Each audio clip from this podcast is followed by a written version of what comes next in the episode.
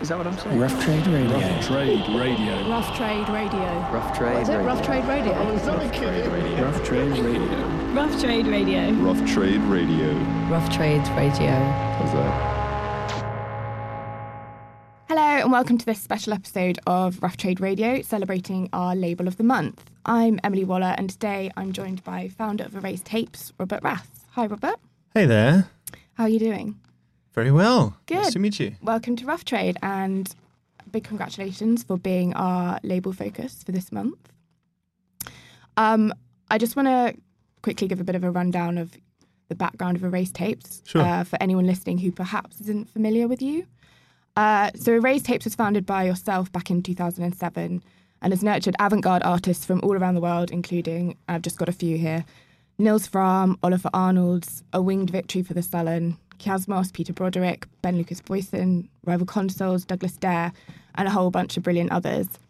Uh, throughout this time, the label has remained genre defying and truly independent and developed a very strong and loyal following. You've just celebrated your 11th year, and I believe last year you marked your 10th anniversary by opening the Erased Tape Sound Gallery in East London. I wondered if you could tell me a little about what it meant turning 10 and perhaps how that's shaped the last 12 months. Sure, yeah. Um, well, it was very simple. Basically, a uh, couple months um, before we turned 10, I just felt um, it's time to, you know, think about what we want to what we want to do um, to truly show what the label stands for and what Mhm. our values are. And my background is actually in architecture, which most people don't know. Um, I mean, most people know I'm not academic in music, but actually, um, my the only thing that I know inside out is architecture. um, and it was nice to kind of go full circle in a way that uh, I always had dreamt of building a place. Um, my main focus uh, back when I studied was sound architecture and Mm-hmm. Kind of defining space uh, and thinking about um, acoustics. Um, so I kind of combined that with like um, an eagerness to make things physical, um, like in, in certain ways, even though obviously like we've always cared about um, vinyl records, um, simply the way I was brought up. Um, I inherited vinyl um, Wow. when the CD player took over, um, and and yeah, and but it was more so that like I, I always felt for ten years it was fine to kind of uh, benefit from the digital age. hmm Um, but as much as we benefited from it in, in ways of promoting music and in ways of meeting in the first place, like most of us met through MySpace basically, um, I did feel it was time that um, to kind of question that, you know, and to see how far, you know, do we want to go with this? And I, I felt a strong sense of um, like a lack of physical um, relationship, you know, where you meet and make decisions on the spot, where you Yeah. could like play play the ball, so to speak, and and just uh, yeah, be a bit more conceptual and, and of the moment.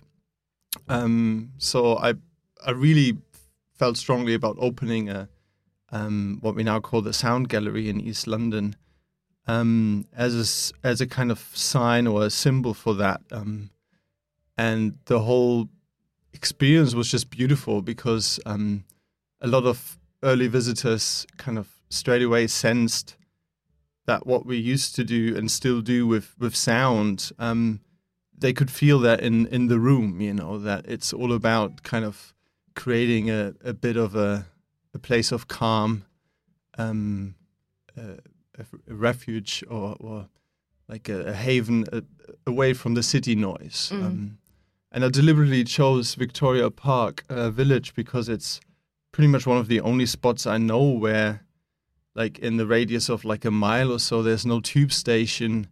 Hence, there's no uh, souvenir shops. There's no Starbucks. Um, yeah. you know, and, and Victoria Park is actually one of the few parks that I still enjoy because they're not so overcrowded. Um, and yeah, and that was like the beginning of the 10th year, basically, um, when we opened that space. And then throughout the year, we organized a lot of uh, like 10th anniversary festivals um, at South Bank, um, Village Underground, um, in Bristol at Colston Hall, hmm and, and um, at Funkhaus in Berlin, and even MUTEK in Tokyo. so Oh, wow. we So- kind of Truly international yeah. in representation.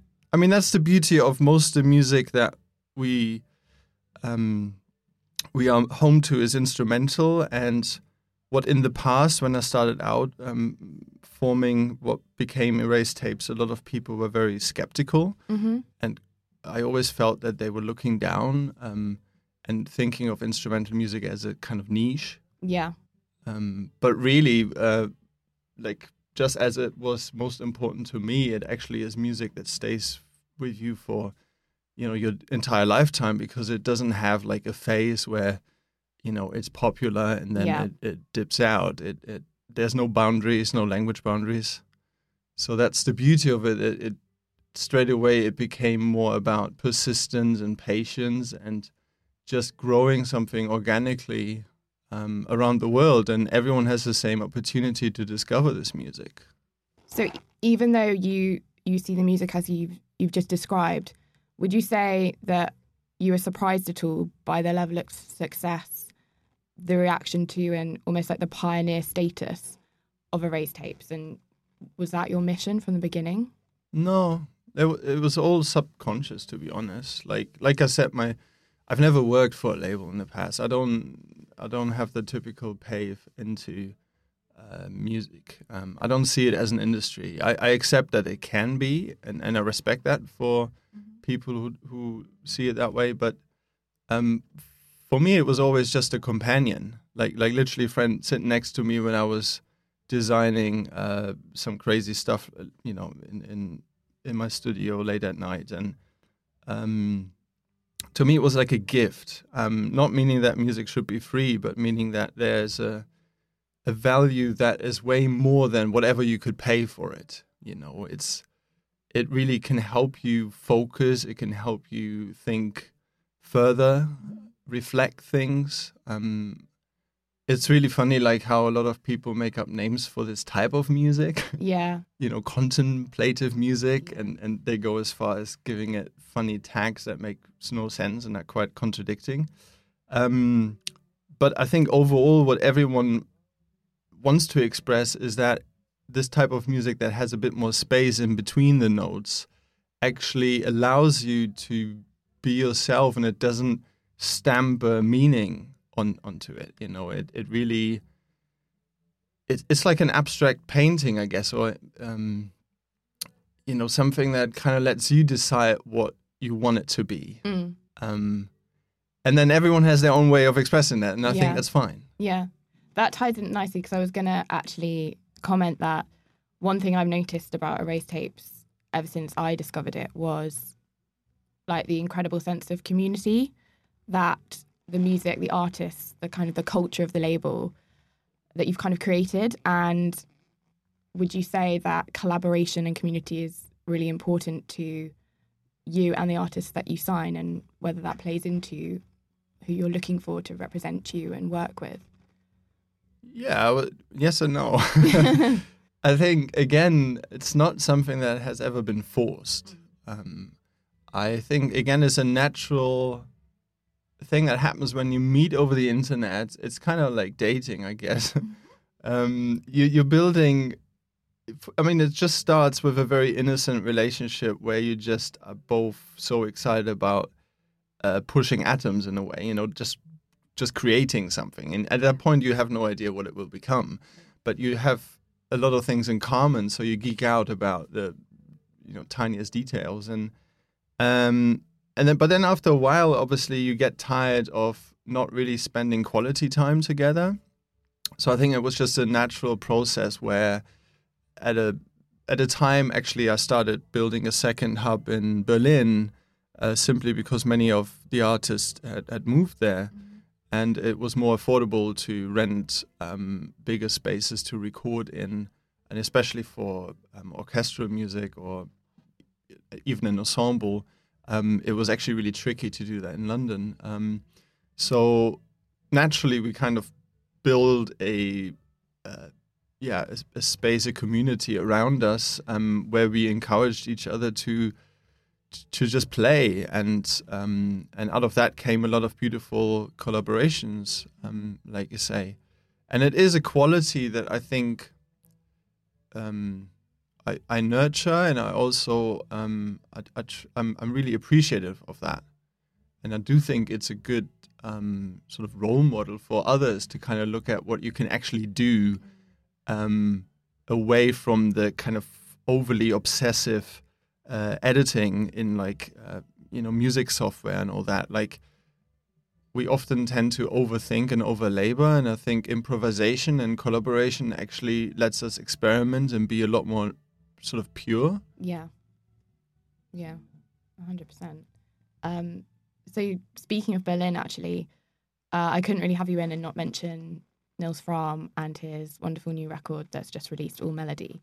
Um, he's very, very kindly, and we're very honoured to have uh, the exclusive 12 inch with five exclusive tracks on, one of which I think he named very kindly after us The Roughest Trade. I was very excited when I saw that. um, can you tell me a bit about the journey of that record and, and working with him? And because it's his seventh album with you now, is that some somewhat of a milestone? Is there anything different about making this record? Uh, yeah, everything and, and nothing at the same time. um, it's funny that you know, like every day I read a review, and and most people uh, describe it as the seventh record. Some people uh, count 10, 9, 8, I don't know. Like Mm. I, Yeah. I never counted, but that is exactly the I would say that represents our relationship. Like we just um, I discovered Nils through Peter, Peter Broderick, Okay. um, and they would um, Nils was supporting Peter on a tour um, throughout uh, south of Europe, and Peter actually sent me like a link to like a YouTube video um, of Nils playing, and it was terrible. it was really. I know. I couldn't quite figure out if you know what, what was going on. Um, but like because I trust um, Peter's intuition so much, and uh, as a musical kind of medium almost, um, and friend, I, I just looked into Nils and, and what he did, and then I read a little bit about how he made a record just as a gift for his um, close family uh, for Christmas, and, and he called it winter music, and um, only you know, maybe years later, um, I, I discovered the truth that um, that he was he wasn't even thinking about making music with the piano so much. You know, like Oh, he really? he learned um, you know how to play the piano when he was young, but he turned his back on it because his teacher was like overly ambitious. And I think at at a certain point, Nils was just a you know just a kid that also has like other interests, and he as many uh, just didn't feel that was natural. Um, I guess a bit like in ballet when you have like a teacher who's like super strict and Yeah. you know competitive. Yeah. Um, anyhow, so like it, it was nice to find out that he, after making a lot of sort of electronic based um, music and exploring like analog synthesizers and keyboards and bands and all that, that he would sort of uh, rediscover um, his origins. And I think there's something like that that is in all of us. And um, that's not exclusive to like Erased Tapes artists, you know. We, but I think I really like bringing that out of people and kind of focusing on that. That you know, whether with Wing Victory, it was like sort of um, both going through like a um, like a failed marriage, and as two individuals, they kind of started making music to kind of soothe each other and, and kind of get each other through that um, emotionally heavy part of their lives. Um, and what I really respect with Nils is that he cares about the sound as much as the actual music. You know, the the the notes, um, and and he doesn't compose as such. You know, he, he's he's not academic. He doesn't write scores and and then has people perform them. He he's very much um, a, a man of the moment. You know, and and working with him for such a long time and especially in the, in the first in the early years um, also managing him i i just traveled with him so much that i figured that's what everyone loves about him the most the fact that he's at the heart of a, a space and he creates lots of different types of sounds and like a he's like a collage artist, um, where every single detail is equally important, and the space is part of the whole uh, conversation and the audience as well. Um, so that led to Spaces, uh, which was like his breakthrough record um, in many ways, um, which was recorded live throughout the world and on cassette tapes for like two years. Um, and we kind of puzzled together a representation of what that is that makes him so unique. And then with the new album, it was kind of going the other way, you know, similar to how he's not been making music with the piano and then with Winter music for the first time, rediscovering that sort of um, part of his DNA. It was the same with all melody that he kind of, for the first time, wanted to focus on making a record in an isolated space, but then very much thought about what he wanted that studio to be. Um, and so he built like an entire studio over the course of two years. Um, in in Funkhaus in Berlin, which is like a legendary um, place, you know, because it, it was basically um, for many years it, it, it wasn't in use, and in in the past it was like um, it was owned by the by the East German uh, broadcasting um, company, so it was like the place to record all different types of music in, you know, whether that's like a solo uh, uh, or like a whole like choir or like a whole orchestra. Um, and it's got these beautiful like reverb chambers built in that um, you know Nils would kind of open up and and use again and and actually I think again it's like a perfect marriage because he cared so much about sound it it was just a natural thing that he would he would have to find a place like that where the place actually wants someone to to work it, you know, Yeah. that cares so much. Yeah. Um, and that became all melody, and it's just, I mean, for me, it's just beautiful to see how we can keep um, discovering um, and exploring, and it's you know, it's another chapter in his in his musical life. I'm really excited about. Yeah, we are too. And um, I know that I asked you to select some tracks uh, before you came in today that maybe define Erased Tapes or just songs that you want to play us. And one of them, I think, is off Nils' new record. So maybe tell me which track you chose and why, and we'll give it a play. That's right. Um, it's a track called A Place. Um, I always like the titles Nils chooses. They're always very simple and close to Yeah. the heart.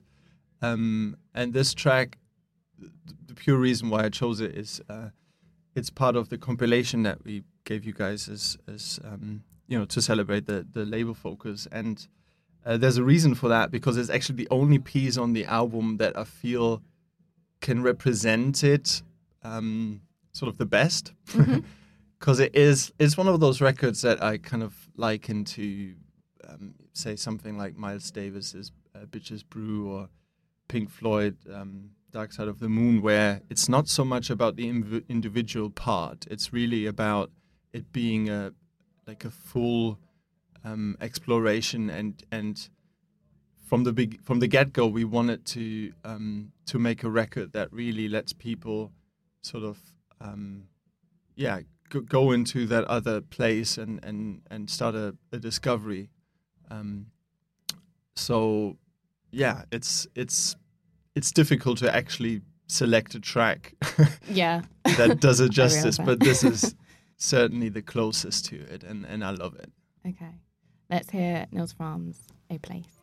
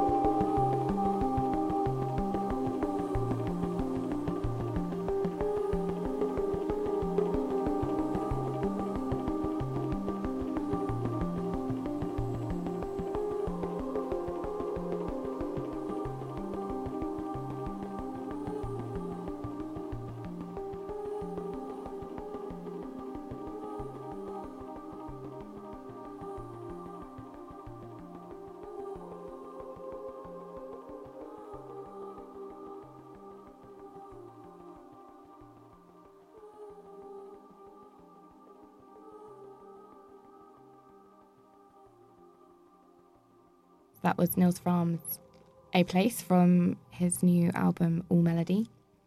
Um, could you tell me about another track that you've brought in today and why you've chosen it? Well, I thought to kind of um, show a very dis- different aspect of Erased Tapes, um, I chose a track that is actually uh, one of the oldest pieces um, that came out on the label. Um, it's part of a, a, beautiful record named Union Cafe, uh, which was the last studio album by uh, the very famous uh, Penguin Cafe Orchestra. And for many, many reasons, I'm super proud of this uh, collaboration. Um, just the way it came about is a miracle in itself. Um, so, what happened was um, Simon, the uh, founder of the Penguin Cafe Orchestra, passed away in 1997. Um, I discovered their music, um, I think, long after, I, I would say early um, the noughties, like when I was, yeah, when I was studying, I, I think and then bit by bit you would just come across another record another gem. And um, as mentioned earlier like my way of listening to music is is through vinyl um, simply because I grew up that way. Um, and um, it just so happened that that record was never available um, on wax. So um, it was a complete hidden treasure to me. Um, anyways, over the years, like I discovered um, some of their beautiful records and and recordings, and um, uh, as a collective, I think Peter, Nils, Greg, myself, we all had a thing for Penguin Cafe Orchestra, um, and would play each other records that we hadn't discovered yet. Um, so then, naturally, we kind of looked into what was going on. um, and yeah, we knew obviously that um, the original um, formation uh, didn't exist as as that, but um, but then we saw that Simon's son Arthur um, decided to continue um, in his in his dad's um, shoes, with a t- slight change to the title, it would uh, be called Penguin Cafe without the orchestra, and he would start compose music in the vein of um, PCO, and yeah, and we, we just kind of um, yeah saw saw a chance of kind of reaching out and and basically Nils invited uh, Arthur to perform at his Barbican Weekender um, two years ago, and I attended, and I was very nervous about meeting Arthur, and and um, thought the show was absolutely beautiful. And there was this one piece in there that I hadn't heard before, and it kind of kept bugging me. um, but on the night, I was too nervous to ask, and then we kind of kept in touch. And then eventually, after a couple months, like uh, his manager reached out, and we, yeah, we just went for a coffee, and because um, I mentioned if they ever worked on a new recording, I would I would love to hear yeah. it. And, and so we started working together, and then only after we released uh, Arthur's latest album with Penguin Cafe, um, we were hanging out in his uh, home studio, and he was just um, showing me around. And I discovered a CD copy of uh, Union Cafe, and I had never heard of that record. so I got really excited, and then yeah, he was giving me like a hard drive full of stuff that his father had done. Oh wow! Um, that happened after the sort of major deal they had, and that was kind of yeah, technically available. Um, so yeah, I, f- I felt very sort of lucky to to lie down in, in, in the grass and listen to this record um, for the first time because it was literally the same as I had always discovered each record of theirs, and um, and then yeah, and then uh, suggested to to reissue it and for the first time like release it on vinyl as well. Uh, which they agreed to, and Arthur even kindly asked me to write the liner notes, which was a, a big honor. So uh, yeah, this track um, that I'm going to play you is called Cora Cora, and it's actually a solo piano piece. Because this record very much to me is about Simon figuring out, um, you know, where he wants to go and where he stands in all of this, um, having been diagnosed with cancer at the time. And uh, yeah, I think it's a beautiful, very special piece. So let's hear this uh, Penguin Cafe Orchestra and Cora Cora.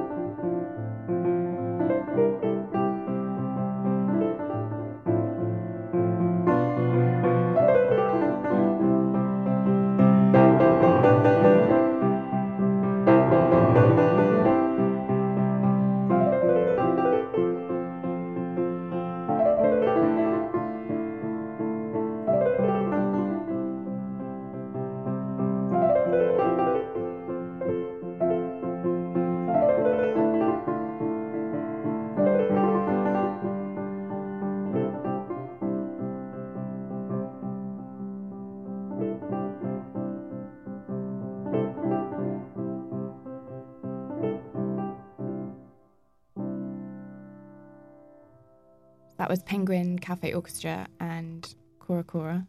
Super beautiful. Um, I think next you've got one from one of your long serving artists, Peter Broderick. Oh, Peter, yeah. I love Peter. I can't uh, possibly tell you how, how yeah, how, how grateful I am that we uh, crossed paths. Um, the first time I, I met Peter, he was actually supporting Efterklang, another great, great band. Um, I thought they were the greatest band that walked the earth at that point. Um, and so I went to see them at, at Bush Hall. Um, I think it was 2007, so very early on. Um, and when I came into the hall, he was standing on a chair and he was, um, you know, singing um,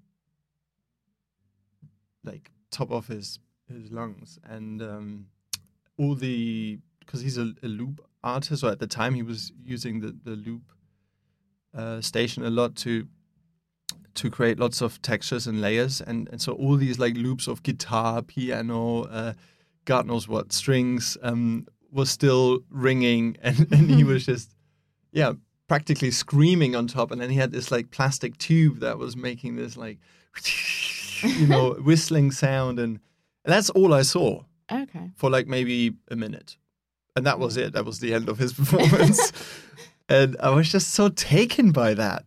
That was like such an inspiring minute um, where I just felt like, you know, whoever this guy is, but like just the way he carried himself and the way he, um, yeah, to me he was like a like a waterfall of music of sound.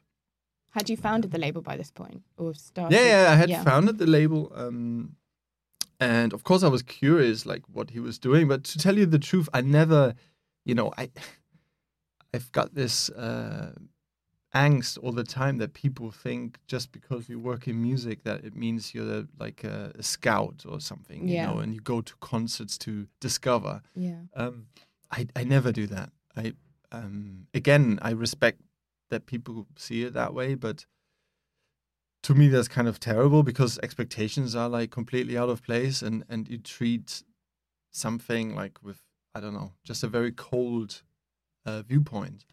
Um, no, I, I literally just went to see my favorite band and was surprised to see him as a support and and then afterwards got talking with him and um, and then there was all this like instrumental music that he did that um, his label at the time wasn't really interested in. So yeah, I I just wanted to hear it and he shared it with me and I thought that was actually as beautiful a part of him, if not even a, a more beautiful part, because it was so pure and playful Mm. and I always felt that his like lead instrument was the violin, and um, I I, see, I don't see him as a singer songwriter. Um, I, I really see him more as a musical explorer. You know, whether that's with the voice or with instruments, he can literally anything he touches, he can turn into an instrument. You know, just waiting for the taxi, he would kind of tap on some cardboard box uh, that's in the hallway, and with a big smile on his face, you know. And and I think Peter gave me so much more than just music. Um, like the friendship I have with him means an awful lot to me, and he's one of those artists that you need to have on the label that grounds everything. Mm-hmm. Because what people often forget is that it's not a sport. You know, it's not about status or like agendas and all that. Like, um, of course, we all sometimes get an itch, and we kind of uh, have a period where we just really want to achieve something Yeah. so badly. But then, to tell you the truth, the the artists that stay the most sane and b- remain just really kind people are the ones who don't see the rush. You know, who who don't who don't believe you when you tell them that they are geniuses because that's such a weird word to use Yeah. anyways Yeah. you know um it's it's always flattering also to be regarded like a pioneering label or anything like that but the truth is like um everyone inspires others whether they want to or not like there's a it's just part of the world how it works you know we all give energy and um depending on how we use it and and you know how how well we rehearse and how much uh, we put into it, it will go far.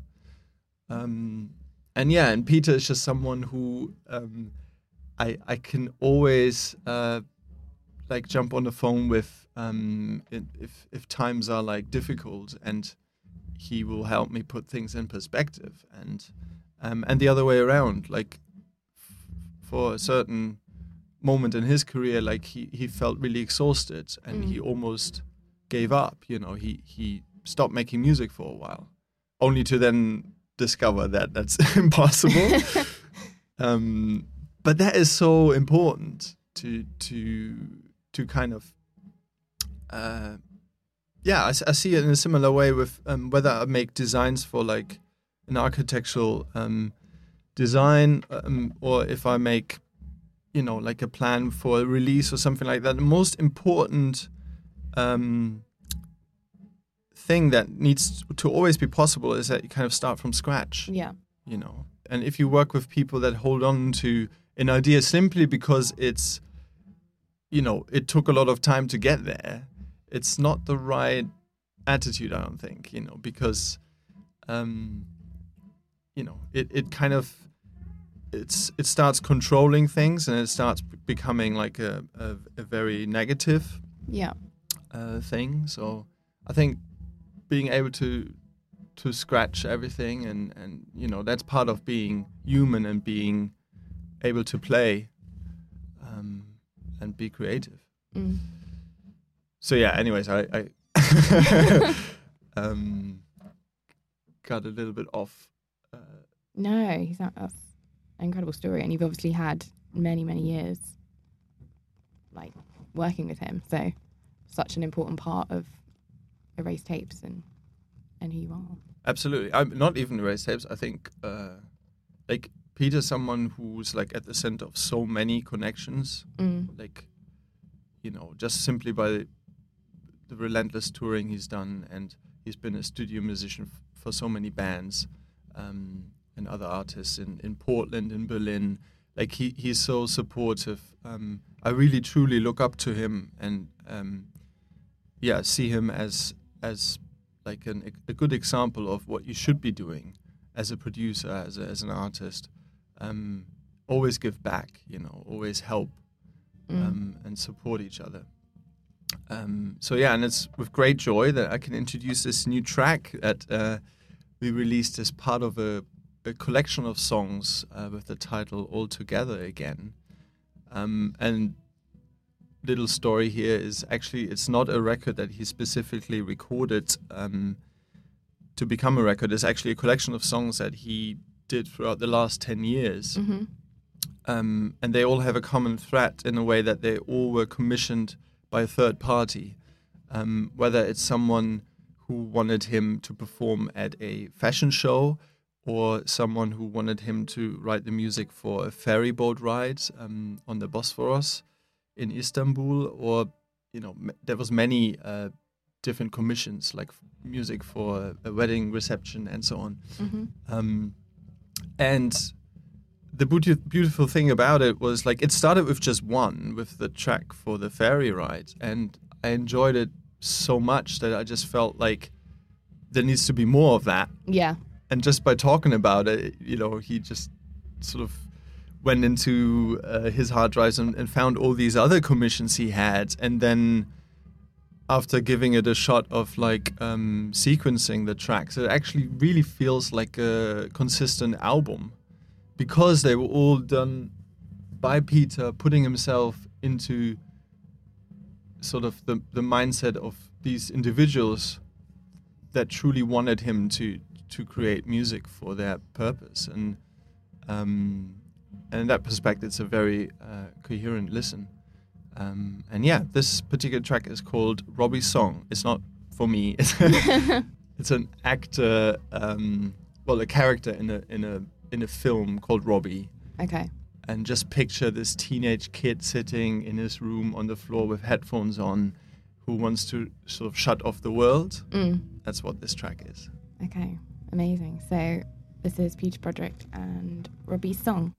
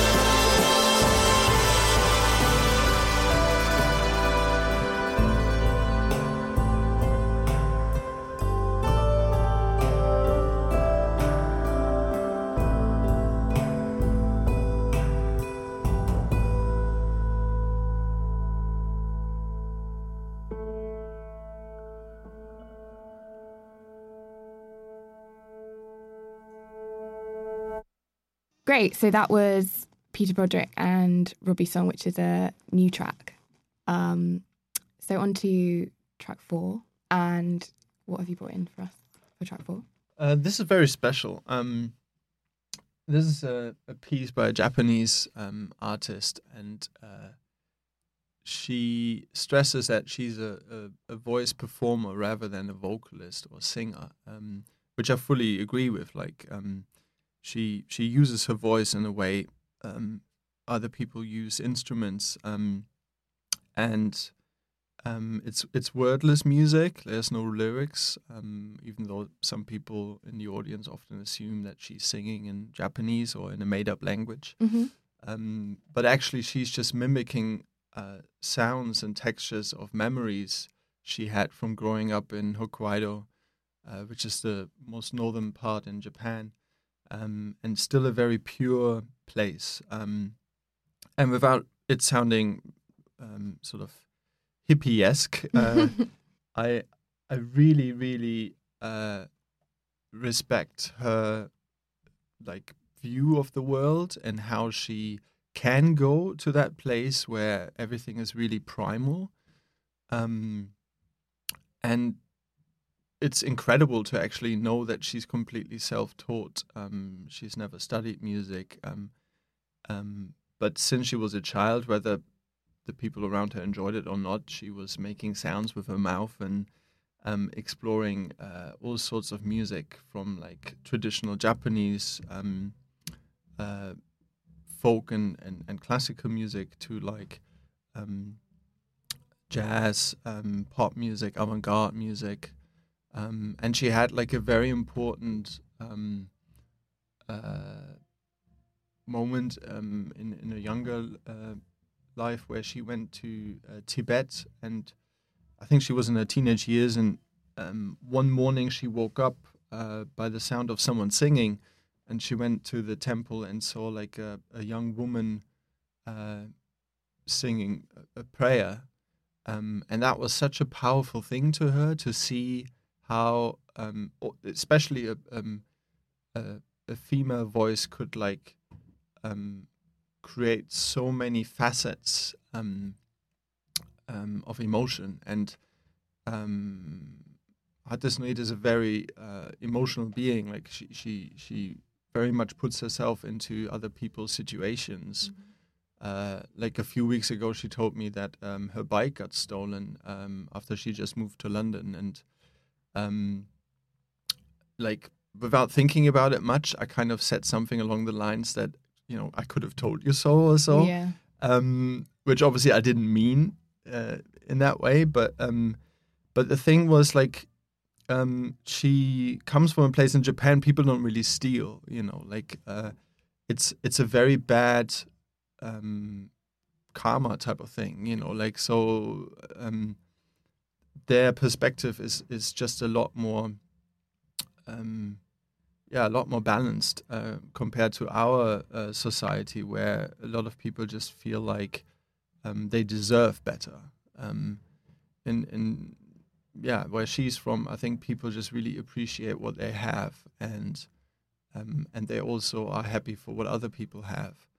Um, so what she was sad about was not that someone stole something from her, like the loss of of the bicycle. It was more that um, she was really sad about the fact that there must be someone out there who's in such a bad situation in their lives that they are forced to steal from others. Mm.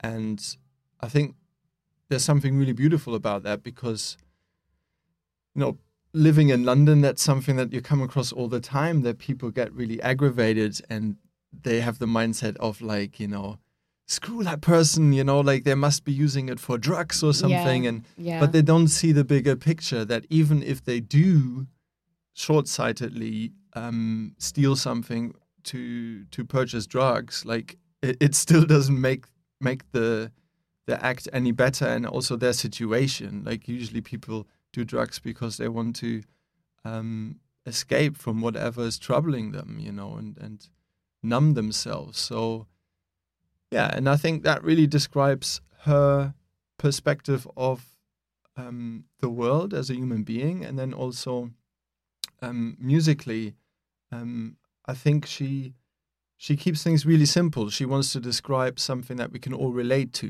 You know, she doesn't. Again, there's no lyrics and and there's no imagery that she wants to put onto you. Yeah. Um, with her performance and, and also with her recorded music, she wants to give people a an opportunity to kind of um, to enter a new room and to kind of define that themselves. Um, so in that way, she's very similar to the other um, instrumentalists on the label, um, but she has a very special touch and and tone, and and obviously is incredible what she can do just with her voc- vocal cords. Mm. Um, it's sometimes even operatic, and um, yeah, I, I when I first heard this, I I couldn't believe my ears. Like um, it, it was in, in Kyoto, and some people, some audience members even left, not because they didn't um, they didn't like it. It was more that it, they were so taken by it Mm.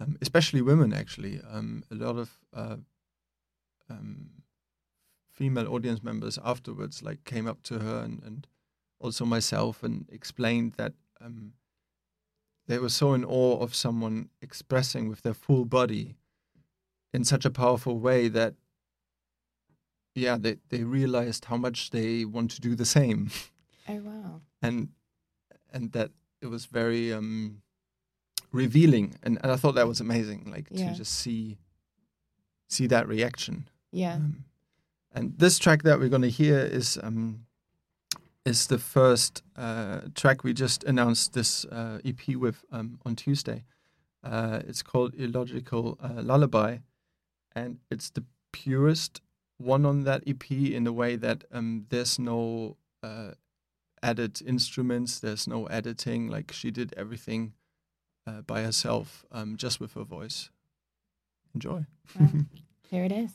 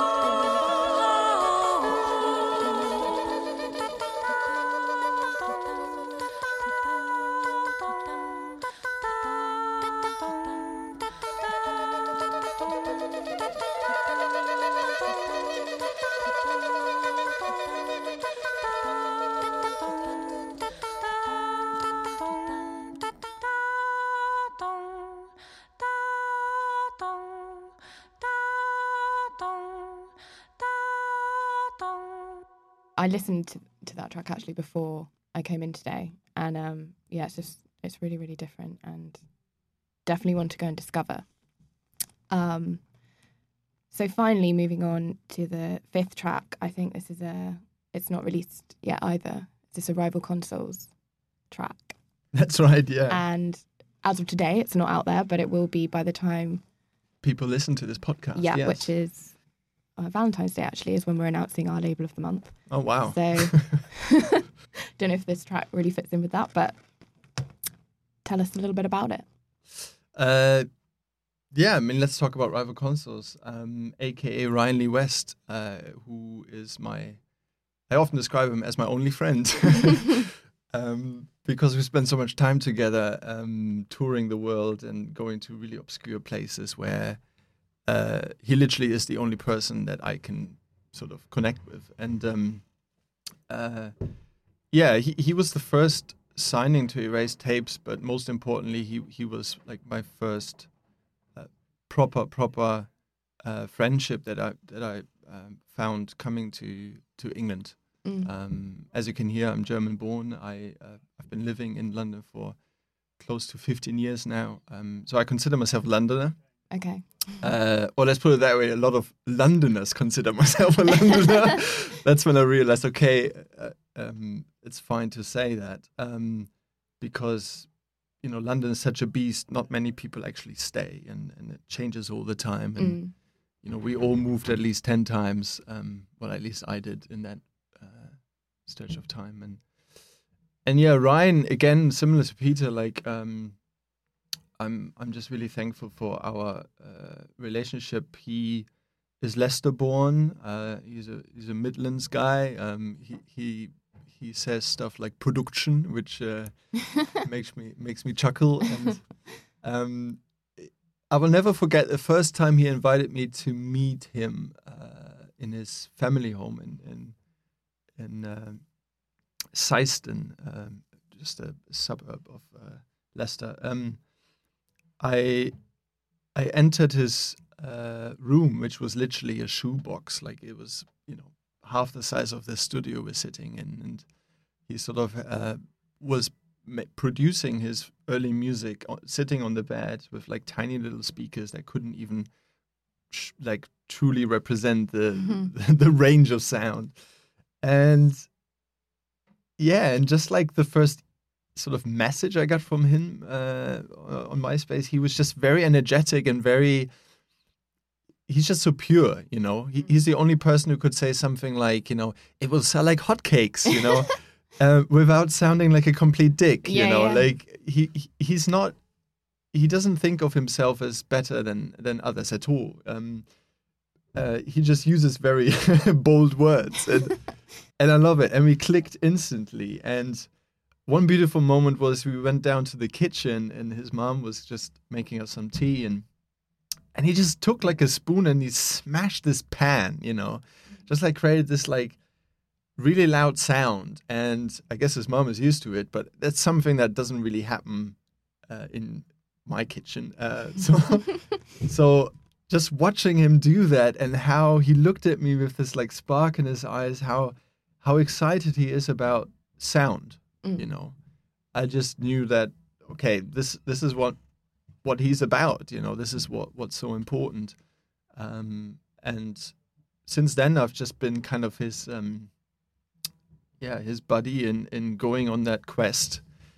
And you know getting him to a stage where he could afford like a synthesizer he always dreamed of and that he could only play in the store for like a, an hour or so and then had to leave and, and Oh, amazing. you know every every relationship every single thing uh, in regards to you know um, traveling or or achievements that we have are always directly related to like uh, an instant feeling of nurturing you know and and giving my friend an opportunity so it's a very it's a very beautiful um, thing to actually work with someone who is your best friend you know like there's no conflict of interest or any of these things that people often mention Mm. at all because we're super transparent and we both uh, don't take ourselves too seriously you know so there's a lot of funny moments um, yeah, and and it's very it's very much um, part of his music. And and this new record, um, it's called Persona, uh, which we're going to announce on on Tuesday.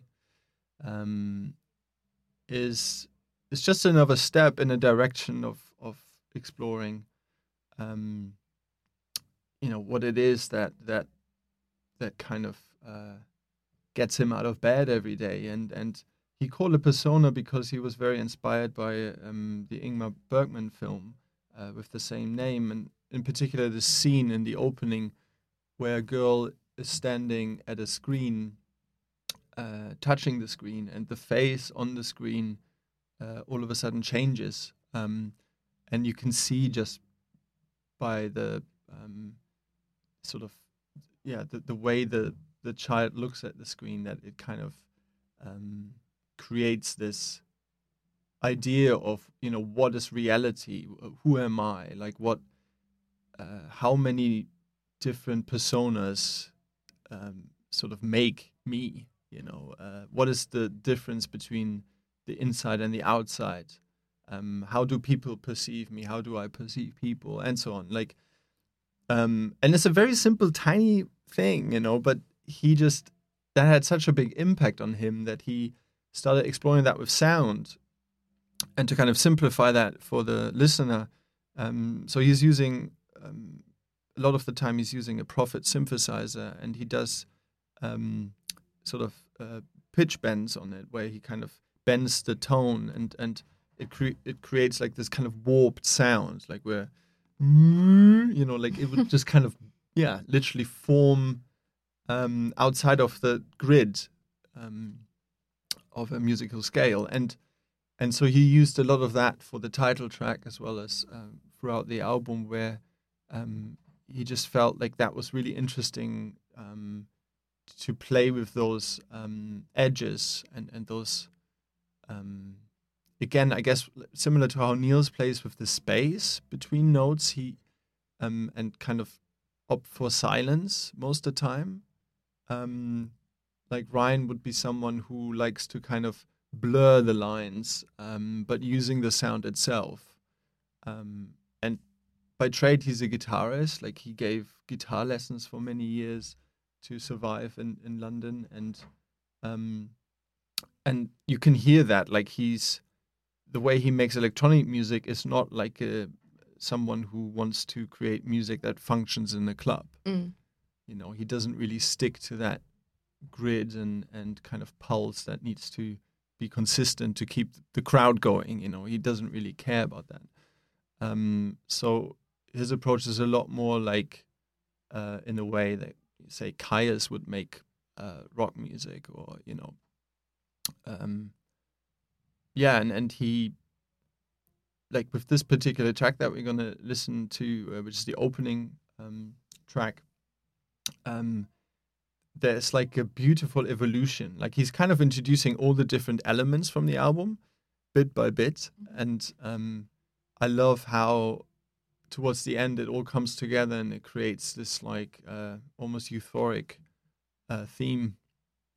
Um, but in the beginning, it's literally just a little bit of a um, a very light pulse, and yeah, I'm very excited about this one. And again, I chose it deliberately to be on this uh, on this compilation you guys are giving away. Um, and the shops because I like to look forward. You know, I I'm much more excited about leaking some music that's to be released than like tr- trying to define some best moments and highlights of 10 years It's like incredibly difficult. Yeah, I very much appreciate that. So thank you so much for sharing this with us and really excited to be able to play it today. So this is Unfolding.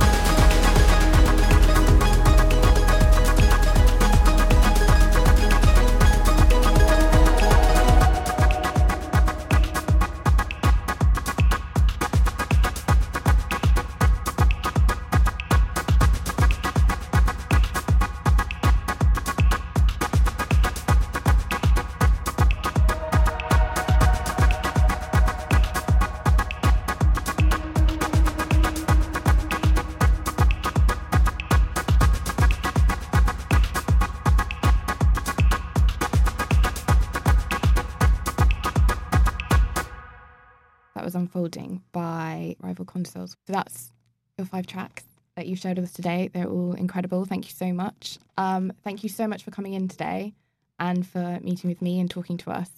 Um, we're so excited to have you guys as our label focus uh, here at Rough Trade. And I really, really hope that this podcast enables people to discover all your incredible artists and your incredible music if they don't know about it already. Um, I've got one final question before we sort of wrap up, which is, and you were speaking just now about you always like to look ahead. So I'd like to ask what's what's maybe the future for Erased Tapes and maybe not looking to your 20th birthday, but like what do you see, what can we expect for the foreseeable future? Well, I mean, I, I I like to think that we just um, keep exploring and keep, you know, uh, keep doing what we're doing because honestly, like, um, I mean, maybe it's also because we just finished a, a, a, really exciting tenth year with with many many challenges and events and, and Mm. big projects. Um, but I honestly just feel so excited about, um, you know, what's what's coming uh, this year from like all sorts of different directions. You know, like I think I think a big year that like that um, uh, instantly kind of puts you into a mindset where you kind of want to be selective moving forward. Like, and I don't mean that in like a sort of elitist uh, Yeah, kind of way, way. restrictive way. Yeah, Yeah. more more like um, again like questioning uh, how you want to present music, how how you know how do you want to go forward in uh, supporting young artists, especially like this year we'll see a lot of um, sort of first solo uh, releases by artists that I've been working with um, in one way or another for a while, but like for them it's like a um, a very vulnerable and and pure moment to kind of release something of their own, and I'm I'm really excited about finding, um, you know, similar to the other artists on the label, finding what makes them so special and why I think their music needs to be heard. Um, it's you know it's often actually that I don't I don't really see it like I want people to um, discover a particular artist. I, if anything, I want people to have the opportunity, like myself as the first listener to this music, to actually s- discover something a bit about ourselves. Mm-hmm. You know, like it's it's really like a collective um, communal spirit um, that kind of unites us all. And um, outside of erased tapes, like you know, we live in a sort of um, yeah in a political climate where I think we all want to um, uh, question things. You know, we, we want we want to um, start um, kind of being more present in a physical sense. You know, really defining what family is, what what uh, community is, and and yeah, be careful about decisions that we make because you know I don't know about you, but like um, in in recent times, I think a lot of us uh, gave in to um, things way too easily, um, and I think music always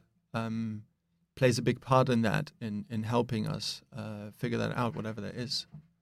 Um, but yeah, thanks you, thank you so much for having uh, me. Oh, you're welcome. Thank you so much for, for speaking to us. Everyone go check out Erased Tapes, as I said before, and we'll catch you next time. Rough Trade Radio. I'm all out of. Blood, the new album by Rhye, It's on this available in store and online at You're roughtrade.com. all out of place, my babe. It's written on your face.